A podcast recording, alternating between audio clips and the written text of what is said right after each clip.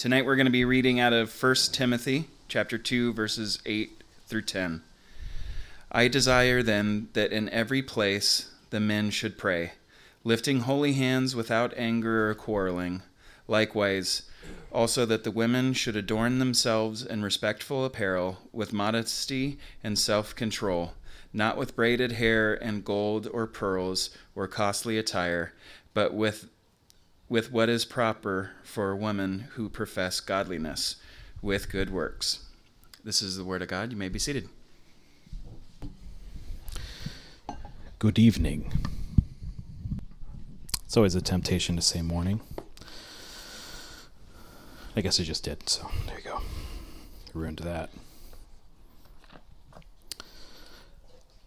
Uh, I want to say before we get started that I really um, appreciated Mike's message last week. If you were not able to be here and you didn't listen to it, you know, feel free to do that on the podcast or um, we do post the sermons on the YouTube. So if you want to see Mike's wonderful face, you can do it on YouTube as well. But I was just so appreciative of of that message last week, and, and it definitely leads us into in this passage um, uh, tonight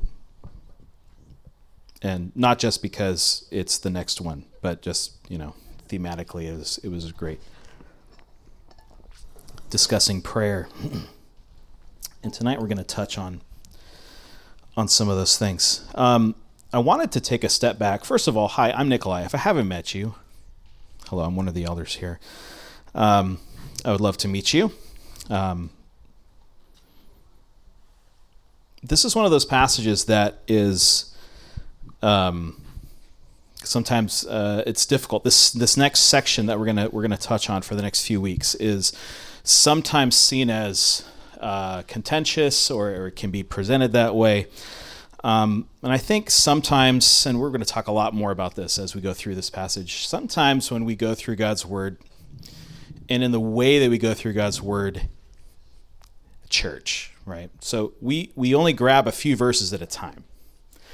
And it's really easy to start to see God's word as being segmented. This has been brought up a few different times during the series, but Timothy, and, and as a consequence, all the other letters that are sent, they were meant to be read all at once, have a have a theme and a, and a follow through and a um, main ideas, big ideas that thread through, and it's, sometimes it's difficult. So unless we actually every week read through the whole letter. We can sometimes miss it. And uh, we could do it this week. I forgot my watch. So I don't even know. I don't know what time it is. We could just spend a long time up here. But well, we're not going to do that tonight. Um, but it's easy to miss the trees, miss the forest for the trees, miss the forest for the trees. Thank you for that affirmation. And I see the nods out there.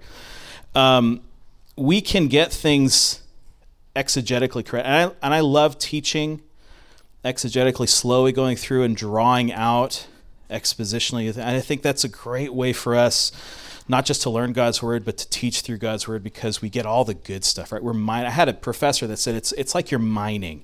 Let's dig down deep and find good stuff. But sometimes we do that, and then we it's like we line up what we dig out right there, and it's segmented out, and we lose it, we miss it. And so, what I hope we can do tonight is we can sort of go back in and and sort of make sure that we don't lose that aspect in this passage and this is a passage that is easy to do that.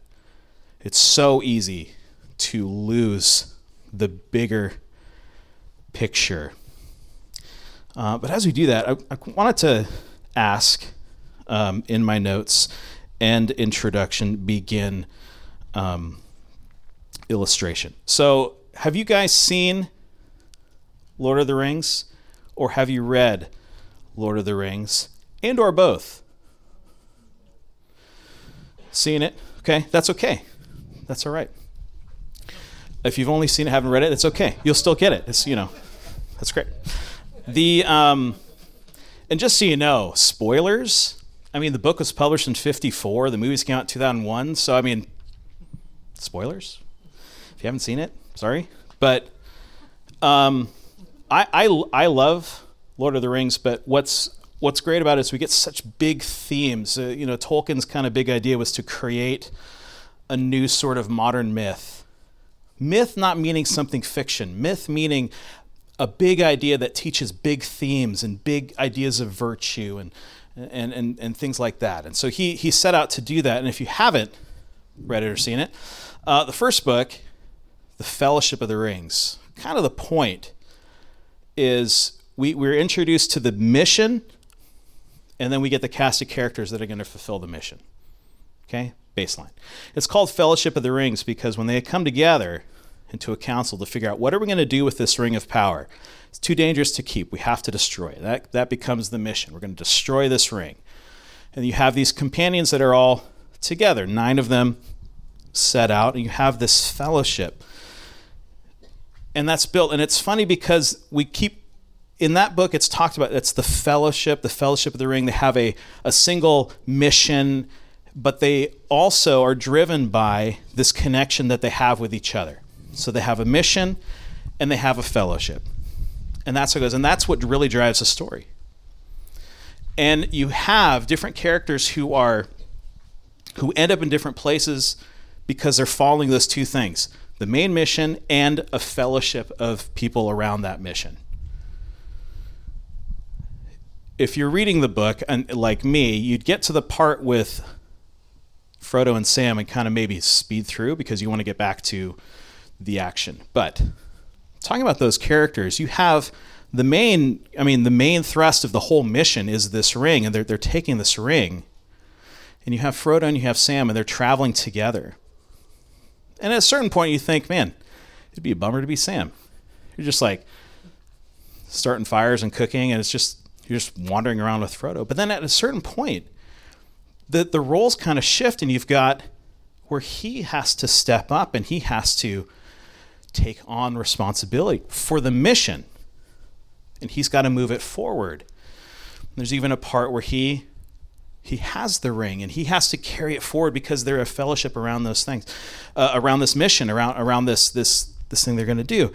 This is also carried through in all of the other aspects. All the other characters are motivated to complete these different tasks because of either the mission or the fellowship. And I bring that up because it is too easy for us to go into the scripture and forget that's actually how scripture, or I should say the gospel, is communicated to us. There is one mission that we have, and we have a fellowship around that mission. And sometimes we forget that. I bring that up because I'm going to use that as an illustration later. But the other reason is because we can forget that around certain theological issues where all of a sudden we set aside the mission, we set aside the fellowship, and we sit down, we pull out the daggers, and we fight for a bit. For some reason. I don't know why. But it's like we lose sight of both the mission and the fellowship. This is one of those areas. And it shouldn't be.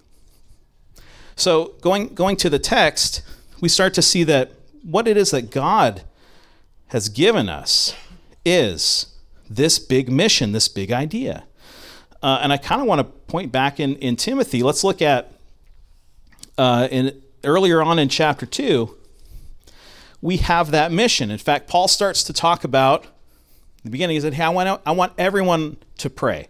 Right? We should pray for all people. And then he kind of gets distracted. He distracts himself from this discussion of everybody praying and he gets stuck. Look at verse 3, chapter 2, verse 3. it says, This is good and this is pleasing in the sight of God, our Savior, who desires all people to be saved and come to the knowledge of truth. And then he gets lost for a second and just starts talking about this mission. This is the point. This is the big deal. God wants everyone to be saved, right? And he kind of gets lost in it and he says that's why i'm a i'm a minister. And then he's okay okay. All right. Back to his train of thought. Then he goes to verse 8 he says okay. Anyway and then he kind of starts again. Right? Uh, but here's what's interesting about this. Um, I, I pulled up several commentaries on this and more often than not verse 8 instead of being the point where we kind of pick up on the conversation again. They take verse 8 and they kind of jam it in the last section. Oh, yeah, and men pray too. The real thing it wants to highlight in the commentary, which is usually the reason you would buy a commentary on 1 Timothy, is for this passage, is we want to talk about the role of women. And we start jumping off from verse 9 to start going, going that direction. But that's not the point of this passage. The point of this passage is not, let's clarify some things concerning women. That's not the point. The point was, Paul was talking about we all should pray. So Paul gets distracted by the mission, which is funny that we even say it in here.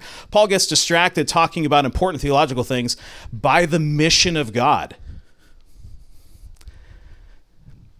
It's a, it's a joke because that should be not a distraction. That's the mission. It's a good reminder. But back in the text, we get to verse 8. Verse 8 picks that back up. But it's almost like you read some of these commentaries and it's like verse 8 doesn't exist. But without verse 8, we've completely lost it. Look at verse 8. It says, I desire that in every place men should pray, lifting holy hands without anger or quarreling. Verse 9 starts with a likewise. How can you start a conversation like that while you're missing verse 8? It's, it's pretty weird. But you look at verse 8 and 9, and you see that these, these are supposed to be together. They go together.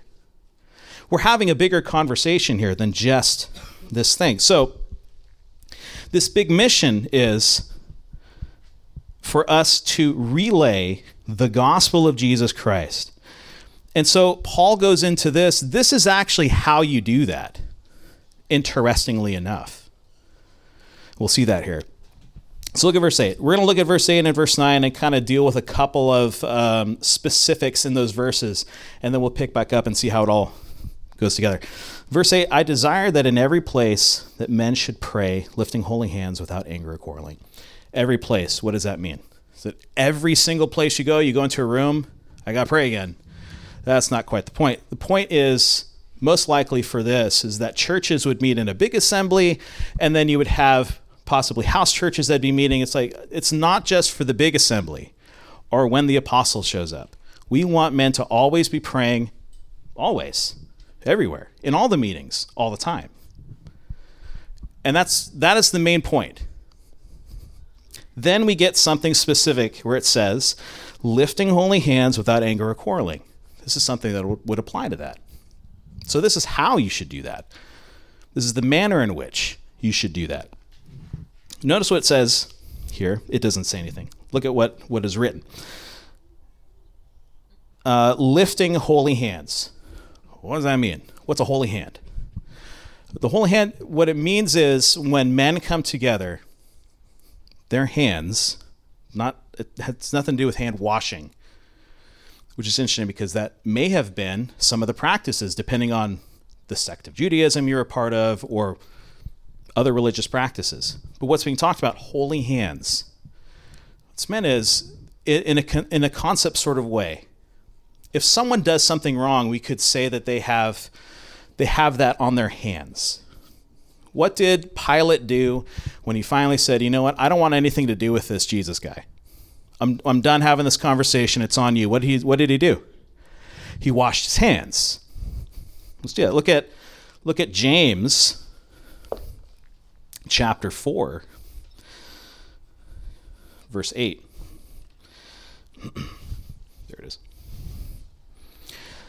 This is obviously part of a longer context here. It says, Draw near to God, and he will draw near to you. Cleanse your hands, you sinners, and purify your hearts, you double minded.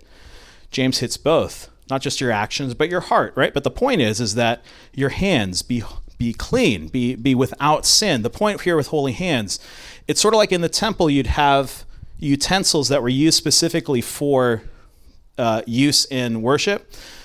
They were holy. They were separated out. They were dedicated. They were they were specific use for that thing. Hey men, when you come together, you come together with holy hands, meaning your actions have been dedicated to the Lord. Whatever you have put your hand to, the plow or the pen, it is holy unto the Lord, whatever that is. You're a butcher, you cut steaks to the Lord, right? Whatever you're doing, it's dedicated to the Lord. It is, it is holy, meaning it is we have without blemish. It is dedicated to Him. That actually says a lot. We could sit there and really talk about that. We won't. We got places to go. But look at that. So holy hands. Come together with holy hands. It says lifting holy hands without anger or quarreling.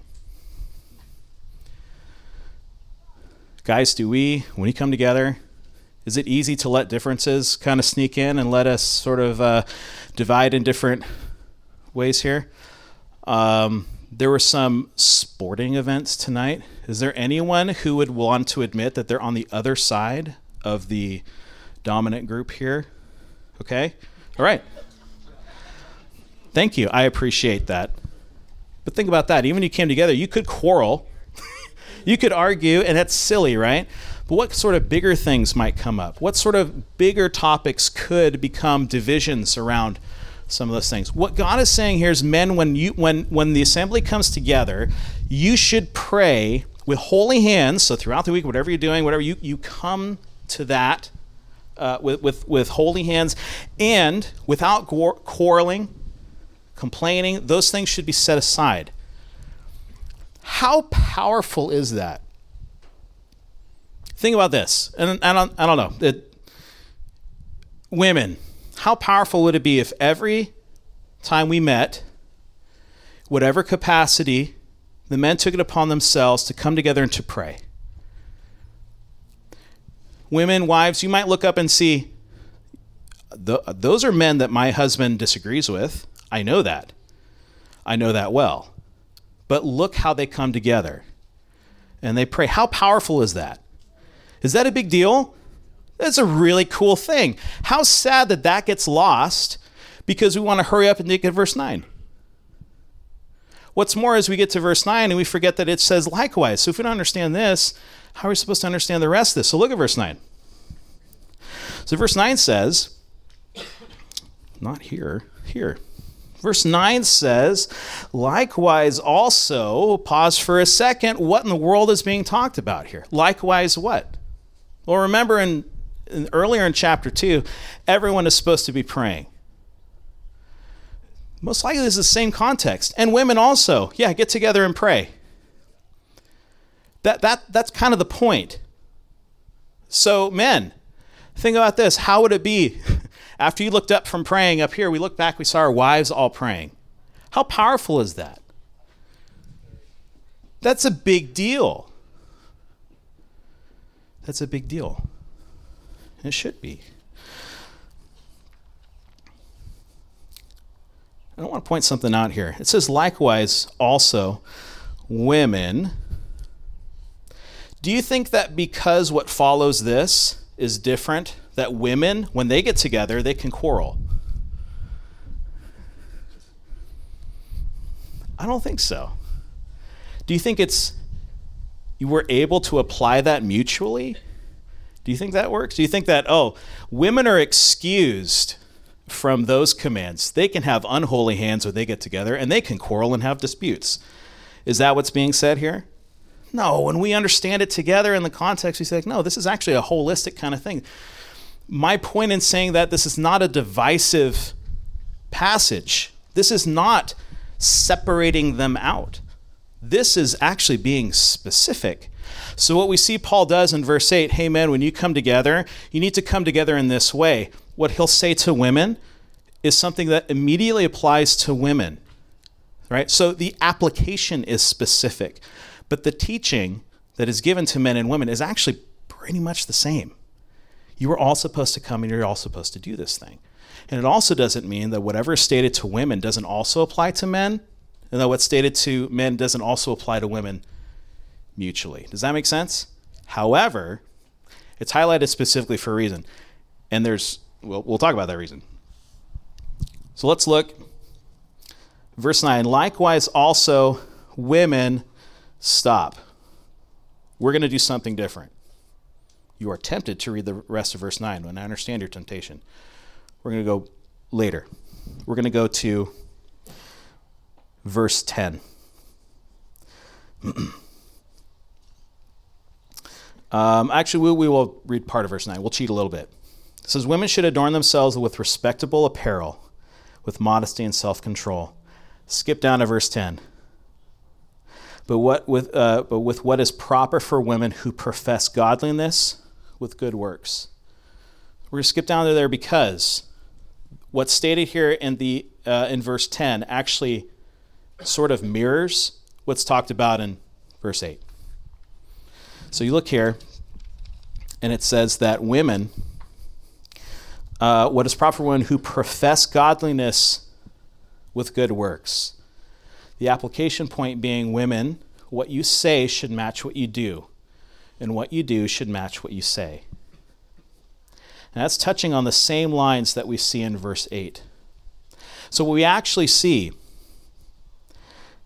is that what's, what's being, uh, let's relate to both, not just one, is that when we come together, we need to um, come together in humility and submission in prayer. That's where it starts. Humility and submission, and it begins there. We set aside quarreling. Men, set aside quarreling. Women, make sure that what you say matches what you do. We can see how these things work together, especially when you add in men meet with with holy hands. What you do should have been dedicated unto the Lord. These are hitting on the same same vein. These are very similar. These aren't drastically different. Men, women, you do different things. But the application point is more specific. This actually matches up with other parts of Scripture we'll see here in just a second. Let's look uh, back at verse 9. Let's read it in its entirety. It's Likewise, also, that women should adorn themselves in respectable apparel, with modesty and self control. This next phrase is what everybody gets hung up on for some reason. I, I don't know why. I do know why. We'll read it. Not with braided hair, with gold or pearls or costly attire, but with what is proper for women who profess godliness with good works. So, what we see here is something that directly applies to women concerning what they wear. And I think this is really where it kind of goes off the rails for most people. Because then you have to, to think about how do we how do we define some of these things. But I would like to challenge that for just a second. This passage, like we've seen, is not specifically talking about, hey, now, women, we're going to talk about what you wear. That's not the point. The point is we come together, we come together in prayer, like Mike talked about last week, what that prayer looks like, all the dynamics of it. We pray that way. Men, with holy hands, no quarreling. Women specifically addresses dress first, but then goes really into the same topic right? Let your speech match your good works. Uh, First Peter, we have a really similar passage here, really similar teaching. Look at First Peter chapter 3, 3 and 4. Peter says it in a different way, but it's almost exactly the same. Do not let your adorning be external the braiding of hair, the putting on of gold jewelry or clothing you wear, but let your adorning be the hidden person of the heart, with the imperishable beauty of a gentle and quiet spirit, which in God's sight is very precious. It's nearly the same, right? Peter places an emphasis on a different portion of this, but it's pretty much the same teaching. So I think where this discussion goes off the rails is it is very difficult to keep in light or keep in focus I should say keep in the in the spotlight the main point of this passage when we can kind of delve here and go into a side quest where we're going to come over here and have a big old discussion on what women wear. And a lot of the commentaries that I read, a lot of the articles that I read, spent way too much time defining those things. Um, and they would come to a conclusion. They'd say, well, this is a cultural thing. And so, you know, it's not that big a deal. Um, I actually think that what Paul says is exactly what he says. It's what he means. It actually is about the braiding of hair and gold, and it is actually all about those things. But the reason it's all about those things is because those were used in a cultural way at the time that we don't use here now in the same way. We use other things in that way. So the problem is is that we have a direct application to women given here and we get stuck because we try to take that conversation concerning modesty, concerning what people wear, and the prohibition on braiding of hair. And we want to apply that directly to our culture, but it doesn't quite work like that. So, kind of the point that's being, being brought here, and, and we kind of have to go into a little bit of history. At that time, there was a bit of a sexual revo- revolution that was happening culturally. And we can actually see that because Paul is writing to Timothy in Ephesus. Peter is writing to a completely different group, different group of cities. It's something that's not specifically Ephesus, but it's, it's kind of becoming a, a bigger deal so that both of them would bring it up. And what was taking place was you would have women who would show up to uh, a meeting, a gathering of, of some sort, and it became all about what a woman was wearing, what what kind of jewelry she had, how her hair was. I know it says braiding of hair, but it was like pretty elaborate kind of things um, that were being done. And the point was, they would then show up and display their status. Uh, I was talking with my wife about this this passage, and we talked for a while about it, and just, uh, it was a really good conversation. And and there are some examples that I think fit. We could say, like, well, we don't do that. We don't we don't have places where women show up dressed a certain way and it shows their status. Oh, don't we? Don't we? Did we just have the Emmys? Truth is, most of us actually don't know. We did.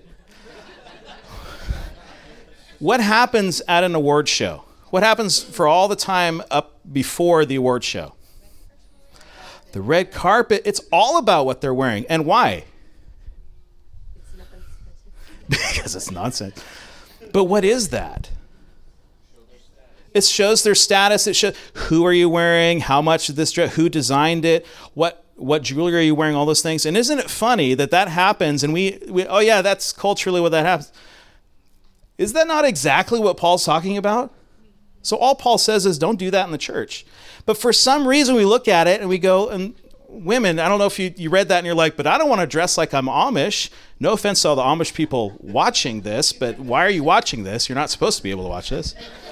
It's like, I don't want to just wear beige right? I don't want to have to feel like I'm sinning because I'm braiding my child's hair. And I'm saying it facetiously, but this has become a weird issue. That's not the issue at all. So if we put it to the red carpet, we can start to understand. So understand that Paul is writing to Timothy, who's in a, a city that has some of these issues in their worship. So it's not just a red carpet, but at the time, and, and, and Mike talked about this last week specifically um, in regards to women. But in Ephesus, there was a there's a goddess worship there. There was a whole priestess class. I mean, this was this is actually pretty intense, and a lot of the people who were coming to church in Ephesus came out of that. So you could see the temptation, which is like, well, we're coming to a, an assembly meeting, like this is what women do, but it was detracting from what is supposed to be in focus, namely we should be gathering in humility together without divisions and in prayer. That's the point. So, no, it does not mean you can't braid your child's hair. It doesn't mean that. There's another example that my wife gave, which I don't under, really understand. What happens if a woman wears white to a wedding?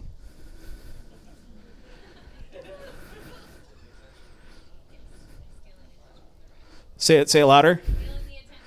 It's like oh, but then I remembered The Office. There's the one where she says, You're not supposed to wear white to a wedding. She's like, It's an emergency. It's like, I look really good in white. That joke made sense all of a sudden. But the the idea is is that we we totally know, like, okay, understanding that now, a woman shows up wearing white at a wedding and was like, that's that's rude. Why is it rude? Because you're drawing attention from where the attention should be. Okay. Direct application back to this passage. I don't need that.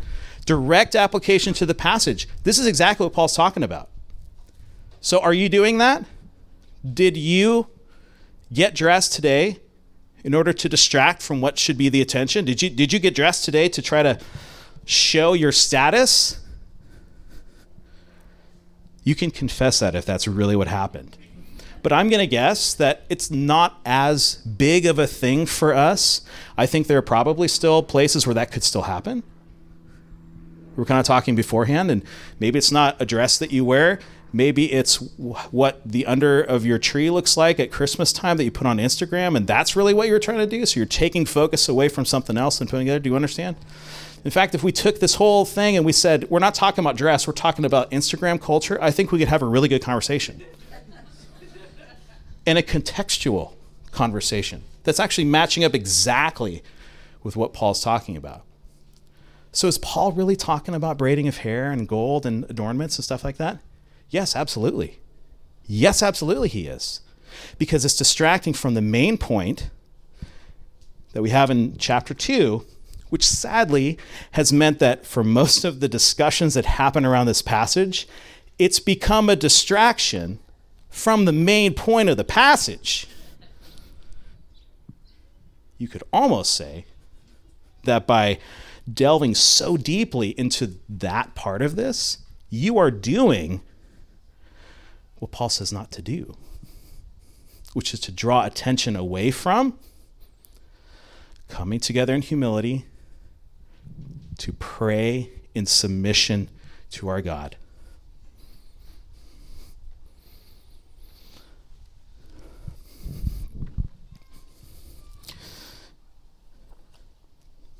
So, back to the passage. I felt like I ranted a lot.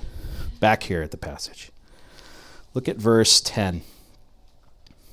so, there's some things we could say about some of these words. and We'll go back to verse 9 um, respectable apparel. And I actually think that the wedding scenario matches up pretty well with that.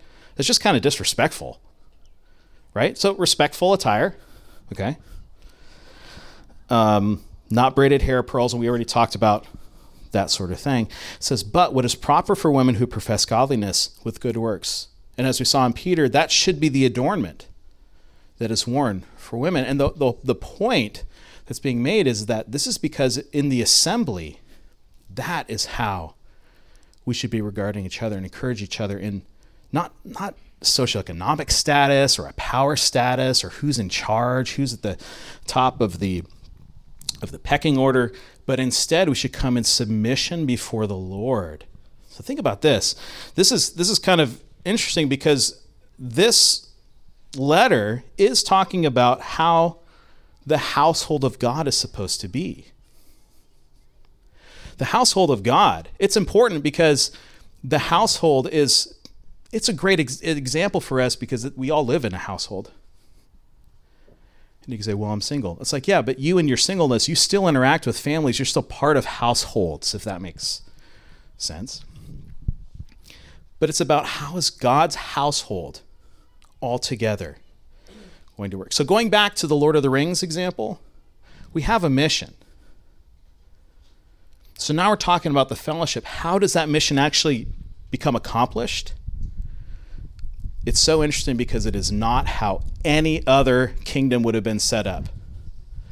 There's no battle plans here. There's no strategy for church planning. Timothy, read this book. It's on church planning. It's going to help you. That's there's nothing like that. There's no manual.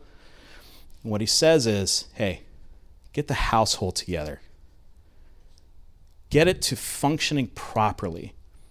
So you know what? Maybe there were specific situations where he says, men, encourage the men to not be quarrelsome when they come together, and and encourage the women to to not make status a thing.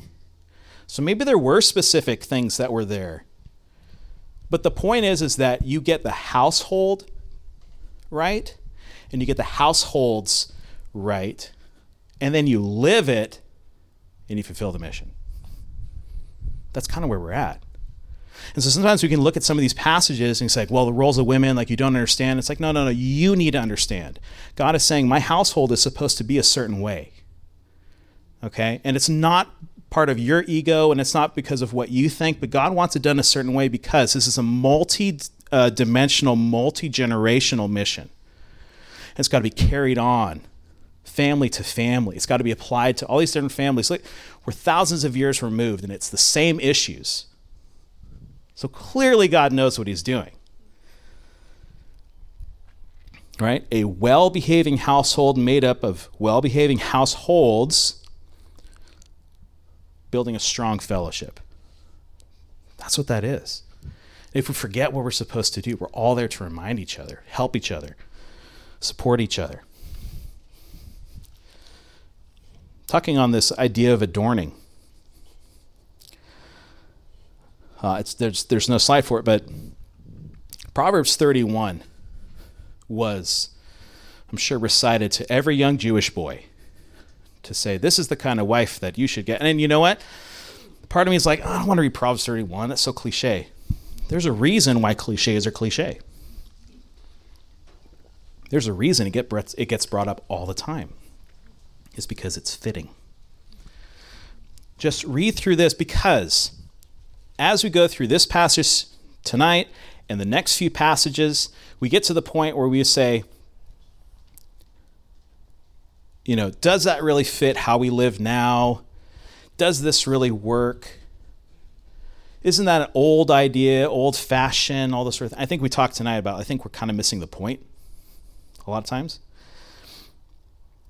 But a lot of the accusations that are thrown at the church, I'm going to read through part of Proverbs 31, and I want you to tell me who has it right and who has it wrong. Okay? Proverbs 31, starting verse 10. If you don't have your Bible open to it, just close your eyes and think. An excellent wife, who can find? She is far more precious than jewels. The heart of her husband trusts in her, and he will have no lack of gain. She does him good and not harm all the days of her life. She seeks wool and flax and works with willing hands. She is like the ships of the merchant. She brings her food from afar. She rises while it is still yet night, and provides food for her household and portions for her maidens. She considers a field and buys it. So she deals in real estate. With the fruit of her hands, she plants a vineyard. She's a farmer. She dresses herself with strength and makes her arms strong. She's not weak. Where she works out. She she's fit for the task, right? I mean, she perceives that her merchandise is profitable. Her lamp does not go out at night. She doesn't sleep. Moms? She puts her hand to the staff and her hand hold the spindle. She opens her hands to the poor and reaches out her hands to the needy. She's generous. She's not afraid of snow for her household, for all her household are clothed with scarlet. She thinks ahead she's smart. She can see what's coming down. She uh, coming down the, the path, and she prepares for it. She makes bed coverings for herself. Her clothing is fine linen and purple. Her husband is known in the gates when he sits among the elders of the land. She makes linen garments and sells them. She delivers sashes to the merchants. Strength and dignity are her clothing. So look at that. We go back to a clothing, an adornment. What does she wear? She wears strength and dignity. I, lo- I love the next half of this. She says, and she laughs at the time to come. Isn't that great? She opens her mouth with wisdom, and the teaching of kindness is on her tongue. She's a teacher. She looks well to the ways of her household. She does not eat the bread of idleness. Her children rise up and call her blessed. Her husband also, and he praises her. Many women have done excellently, but you surpass them all. Charm is deceitful, beauty is vain, but a woman who fears the Lord is to be praised. Give her the fruit of her hands, and let her works praise her in the gates. Keep this in mind when we reread this verse here. Likewise, also, women should adorn themselves in respectable apparel, with modesty and self control, not with braided hair, gold or pearls, or costly attire, but what is proper for women who profess godliness with good works. And I would challenge you to find offense in that. We started talking about men the lion's share of this is about women, but this really is about the family. It's about how the family interacts, how we work together. And I pray that as we walk through some of these other passages, we don't get distracted by the side issues, but we keep the main thing the main thing. In closing, I'd like to look at Ephesians chapter 5. The reason I want to look at Ephesians 5 is because this is one of the passages that's pointed out where it discusses the difference between men and women, and it is used sometimes to breed hostility. However, before this discussion of wives and husbands, there is a very wise statement made. It's part of a larger discussion, so it's really the end of the sentence. But Ephesians chapter 5 verse 21, submitting to one another out of reverence for Christ as we begin to talk about some of these difficult passages concerning the roles of men and women, we have to remember that when Paul relayed this to the Ephesians, he actually started out with this submitting to one another out of reverence for Christ. And if we begin there, it'll make our conversations concerning some of these more difficult passages a whole lot easier. Heavenly Father, Lord, we are thankful for your word. Thank you for the enduring nature of your word. Thank you that time, distance, language can separate us from the writers, but we know that your truth is eternal and we know that your principles live on.